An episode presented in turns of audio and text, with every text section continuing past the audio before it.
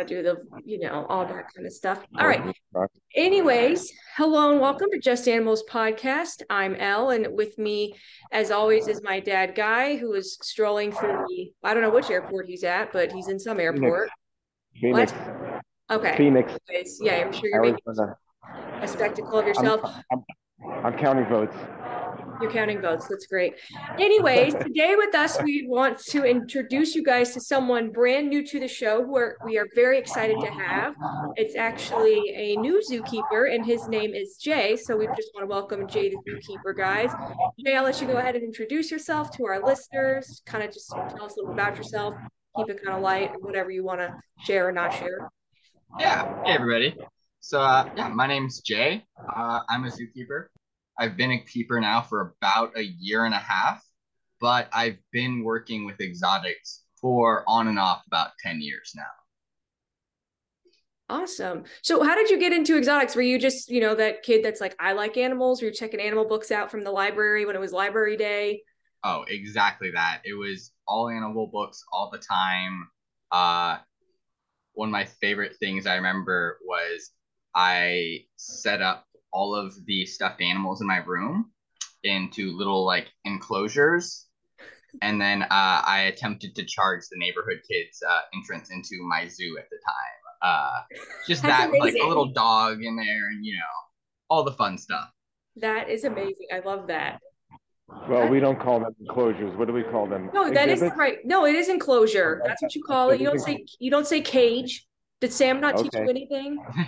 That's amazing. You tried to charge the neighborhood kids to come see your stuff. You know what? I might have to try that too. I mean, it's kind of like reverse. Hey, kids, you want to come see the dog in my the puppies in my van? exactly. That's So, awesome. Jay, what, what- could you help uh, define exotics, please? Okay. So exotics is essentially anything that's not domesticated. So uh, a hedgehog or a ferret would be an exotic. Um, or most reptiles are exotics, but horses, goats, sheep, uh, dogs, cats, those are all going to be domesticated animals. You're muted. I muted you because the airport is loud. You need to come back on the mic. Still muted. Well, I'm walking back to my terminal, so there's. Uh, I don't know. I told you to go to a quiet area and you don't listen. Yeah, I'm, I'm getting there. I'm getting there. So, Jay, do you have a degree in zoology? Uh, so I never finished my degree, but I got most of it while I was there uh, studying wildlife biology. I do plan on finishing it up eventually. You should. You should. Okay, you don't, you don't need to, you, you don't ask for your unsolicited advice.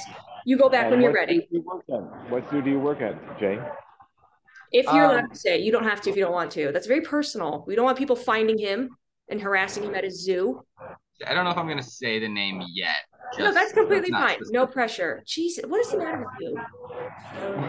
What are they gonna do? Harass them at the zoo? Yeah, yes, people are insane. You know this. Oh my You know, god! you know this. People are crazy. They're gonna be like, oh, it's that. Before she They're, they're gonna drop. They're gonna drop their reptiles off. Here, Jay, take this. Uh, take this iguana. That's what, did you ever have that happen to you? Did people just kind of dump their animals on you? Like, oh, Jay's the animal guy. I don't, I got this thing. It's not really working out. I'm just gonna give it to you. all the time. Uh, that's when I worked at the pet store. That is how I accumulated a lot of the reptiles I had. Was just people who didn't want their pets anymore. Oh, How, many- how many parrots do you have, Jay? Parrots? I don't have any parrots right now. Oh, I'm surprised because people, you know, think they want a parrot and then they realize how much work it is. It's like, okay, I'm done with this thing. I can't go 99 years with, with this bird. Oh yeah, I I haven't been ready to sign up for a bird. yet. that and some of those birds are not codependent, but they like to be around other birds. You know, like especially the parrot species, if I recall that correctly. So don't they usually want to be a buddy? Like I've heard it's cruel to, you know, get like one African gray. You want to have at least two or like two lovebirds or, you know, and two of at least whatever parrot species. Yeah. Uh, so a lot of birds are flock species, so they do do Okay. well when they have like uh similar species with them.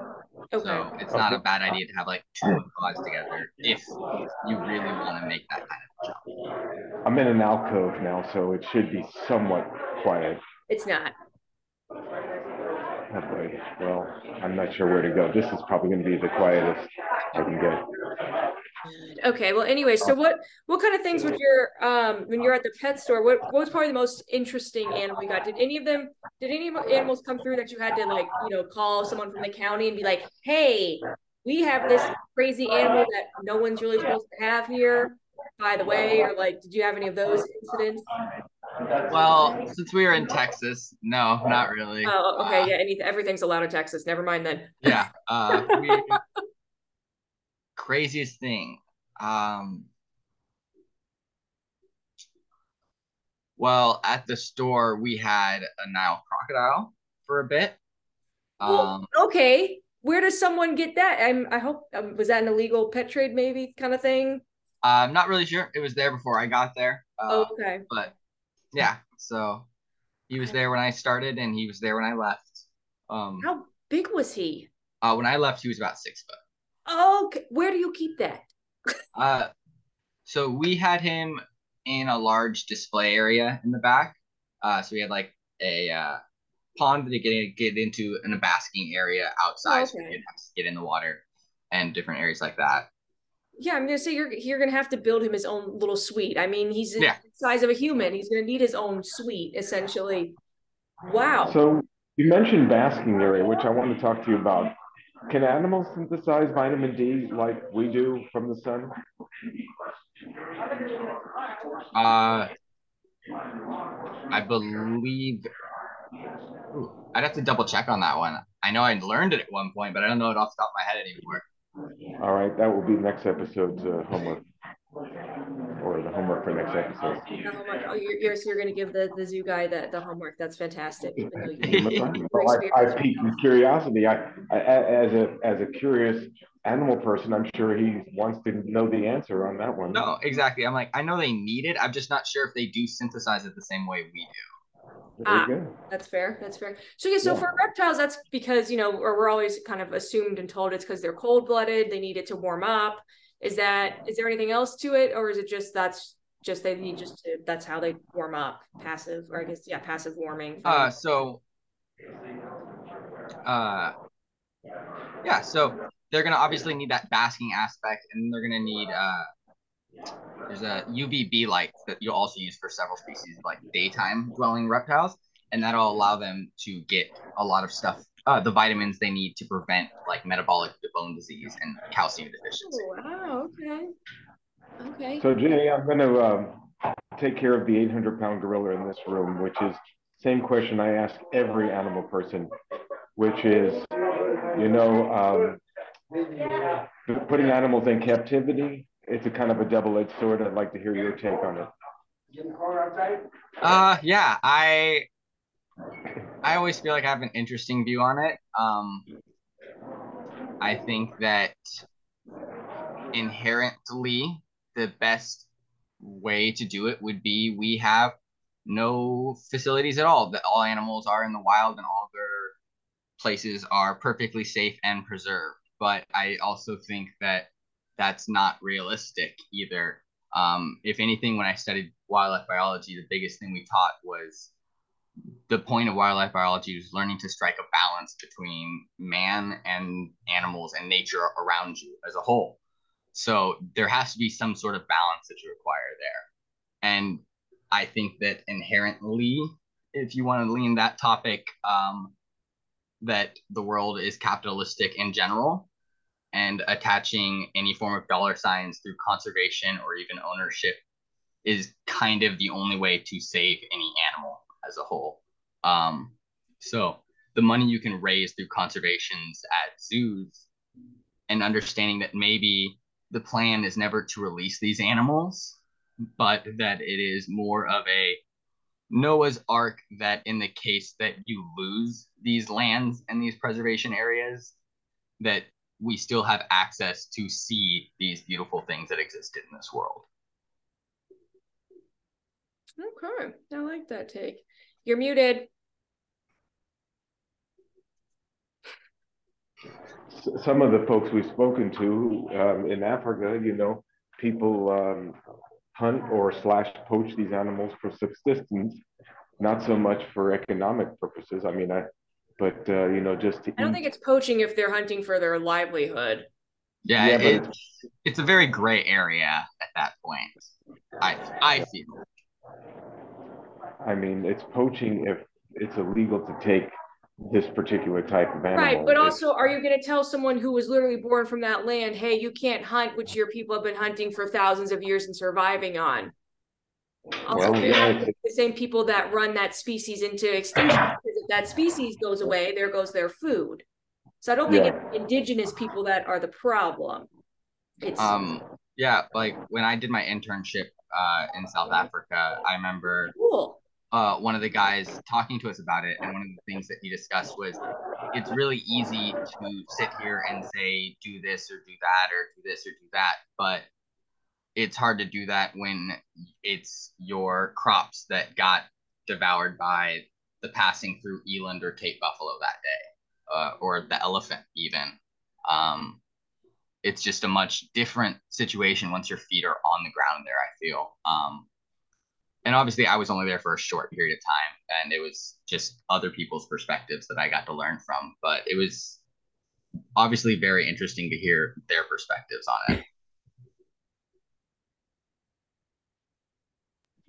in uh, Australia I just heard I think they have 50 million kangaroos or something like that now oh, yeah. and uh, they do eat the crops and uh, but then you know we're try to be sensitive to kangaroos and the way they're hunted and so i'm i don't you're you're absolutely right jay. You know what? If it were my crops or my sheep that were being exterminated by wolves i probably would have a different perspective on that. It's easy for me to be a city boy and tell you what you should be doing on your land that i've never lived on. So you're right i have no right to tell you yeah it's just i feel like it's just a it's a much more complex issue than I think a lot of people approach it as. Right. no, right. I, I, that. Yeah, it is. It is. Well, that's the other thing too, and I'm sure that you're aware. Um, when I was talking to, we had a mountain lion guy coming on the sh- or come on the show. We actually need to have him back. You'd really like him. Um, we were uh-huh. talking about how Idaho, these uh, politicians in Idaho are passing this bill. So we pay, uh-huh. they got all this government funded money, or they got all this money from the government to reintroduce uh-huh. wolves back into Idaho and help, you know, I'm sure you probably heard about this, revive the population. Fast forward 10 years, now they want to kill these same wolves that we spent those millions of dollars on to put back into Idaho because allegedly, and I think I looked it up, it's like 75 million acres of like land in Idaho. So I find it a little hard to believe that farmers and wolves cannot coexist with that large of a space. So it's definitely politically motivated because one of the main senators pushing that bill is a rancher and a farmer, and he's trying to say the wolves are taking his cattle and his whatever. But if you actually look it up, someone did a study. Disease is the top killer for any type of cattle animal, and then at the very, very bottom were pumas and then wolves. But the main killer were those you know, uh, communicable diseases that spread between cattle living in yeah. you know enclosed spaces. That was the biggest killer, not the wolves. But they were, you know, trying to get a bounty system set up, and it's like, okay, so again, we spent all this money to bring these wolves back, and now you're trying to kill the same wolves we spent all this money on. No. Well, if I, if I remember correctly, and I don't know if it was Idaho, the reason to reintroduce the wolves was because the elk population. That was Wyoming. Oh, that was Wyoming, You're right. Yeah, because they, they were ravaging Yellowstone, all the native flora. Right. They were killing the trees. Exactly. Yeah, so they had to, but but you know what? Like anything else in uh, in nature, we have to get a balance, and uh, maybe sometimes you have to thin out the flock. Just like um, you know, that's why they have tags and uh, um, make sure that they're not going crazy with uh, the population is not getting out of control. No, exactly. Like uh, when you look at what populations of species of birds are like declining across the country, uh, you'll see declines across a lot of songbirds and other migratory bird or other sorts of migratory birds, but we don't see declines in a lot of game species. So a lot of our waterfowl, like our ducks and things like that, and that's because we've invested so much of our money towards making sure we keep track of how much these populations are, how much we can take from them, and what they're doing at a higher rate than we do towards these songbirds um, that do have a much higher rate of uh, loss right now than say our waterfowl do. Interesting. Uh, that never even occurred to me. Interesting. So, can't hear you. Yeah, we spoke to the guy in Hawaii about the birds there, and the feral cats are messing up the bird population. They're messing up the bird population everywhere. Oh yeah. True. Not even feral cats, just your regular cat, which is why it's best to keep your cats indoors because they're making all kinds of bird and you know lizard and reptile species just disappear. That being said, I think the last time we spoke, you did have not a preference, but your favorite animal or your you know the animals that you would like to work with the most. Which animal would that be? Uh, so there's that's a lot of different animals. uh, yeah, there are certain days where I could spend each different day out there with a different animal uh, sure. that I currently work with. Um, if I were to pick my top four, Yes. if I had to Top pick, four. In no particular go. order. It's okay. We won't make you favorite. We won't make you. uh, I'd have to say Prioritize. it'd be my Cape Buffalo herd, Okay. Mm. uh, my Nyala herd,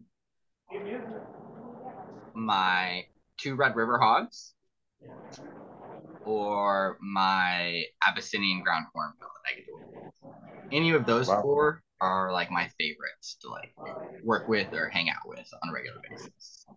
Hang out, I guess. Right, right, right. Yeah. So tell us a little bit more about the animals. buffalo was the most dangerous animal in Africa or something like that, isn't Well, it? that's the I bet- hippopotamus, right? no, I was just watching uh, uh, Netflix Nature and the Oh, he knows. He knows better than you, Jay. Not the man that works with the Cape Buffalo. He know Mr. Netflix over here knows.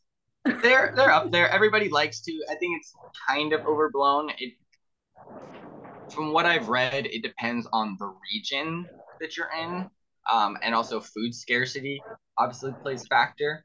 Um, but like, there's there's some areas where uh, the attacks on man are more Cape Buffalo dominant than, uh, say, a hippo attack. Um, but personally, I would think that the hippos or even elephants are probably more dangerous than uh, Cape Buffalo at the end of the day. Um, I do work with them, but I feel that their behaviors are pretty straightforward when it comes to reading. So I'm going to pause you there on the Cape Buffalo. That is actually going to be the first animal we are going to discuss with Jay. So we're going to, not to cut you off, Jay, but yes, no more Cape Buffalo questions out of you, sir. But um, currently, if you, before we wrap up, if you want to tell everyone what your the I, ugh, I cannot talk today. The anim- I don't know what they're doing outside. The animals that you're currently working with, um, and then um, we'll kind of go from there. And then I believe weren't you a bird guy too initially? I like birds. He likes the birds. He likes the I birds. do. But yeah, so go ahead. Tell us what your current, which or which group of animals you're currently in charge of at your zoo. So I work with a large, about a hundred acres uh, of a pasture with a mixed species enclosures with uh, Cape buffalo, wildebeest, water buck, zebra, ostrich, impala, aoudad, and gemsbok. All right, you're gonna have to tell us what those last two things are. Udon Uh, and hemp. I don't know what those are. The- Which ones? the last two. Udon and hemp. Uh, so aoudad are a they're a species of goat.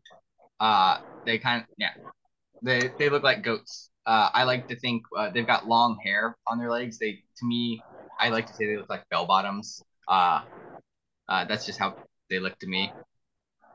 Uh, the uh, largest species of oryx. Ah, okay. One, you know exactly what you're talking about. Jay, So- have you ever heard Horns, uh, the black and white masks. Yeah. Right. Have you heard And of then uh, I also work with um, a sulcata tortoise, some red river hogs, and then uh, on my other days, I work with sort of our carnivore string at our facility, okay. and that's going to be uh, servals, caracals, fennec foxes, um, our large aviary, um, our vultures and secretary birds, and then our uh, Abyssinian ground. question. Well, two questions. One, are the zebras assholes? Because I we did this thing in uh, Louisiana where my husband's from called Global Wildlife, and they were, you know, you can kind of feed them and whatever. There's, you know, bison and all kinds of fun Yeah. type of animals. And they were like, don't feed the zebras. They're going to come up to you. Do not feed the zebras. And the zebras were definitely kind of being pricks to each other and the other animals. And I was kind of like, oh, I kind of see why it's don't feed you people because there's clearly no pre no pleasing you. So are zebras assholes? Can you settle that debate? Uh, it like all people, it depends on the individual. Uh, uh, there are some who are just just absolute assholes. Uh, and then there's others who they're they're pretty good. Um, I find that as they get older, they mellow out more. Uh, oh, okay.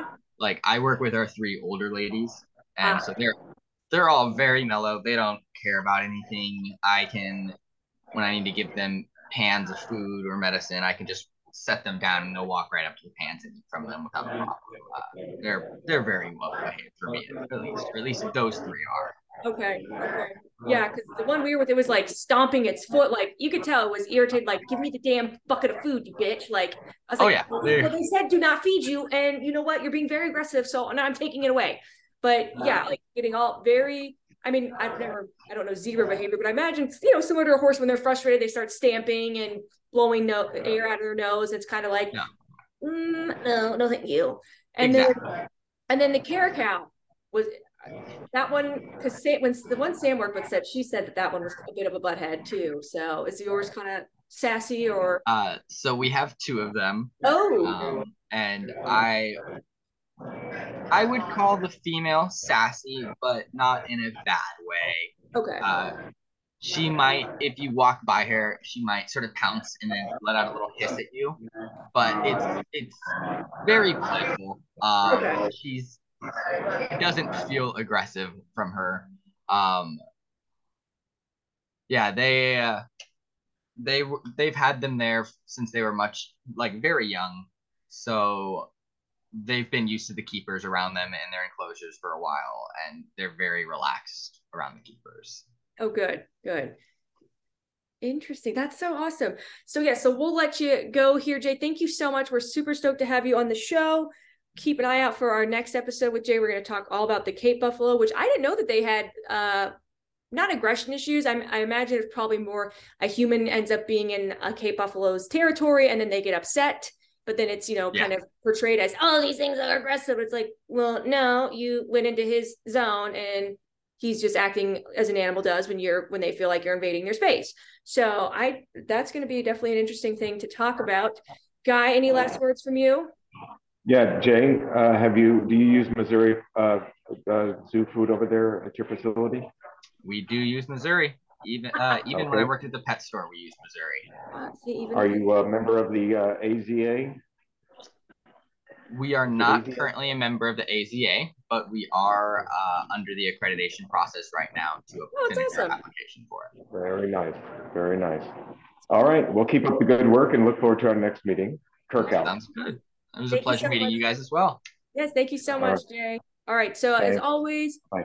find us on Instagram. Don't, don't, don't, don't leave yet. Find us on Instagram, Just Animals Pod. Email us if you have any questions for us or for Jay or any animal suggestions. As always, justanimalspod at gmail.com. Thanks for listening, and we will catch you guys next time. Have a good evening or morning, wherever you are in the world. All right, adios. Bye. Can I leave? Well, Otto, do you approve of this week's episode?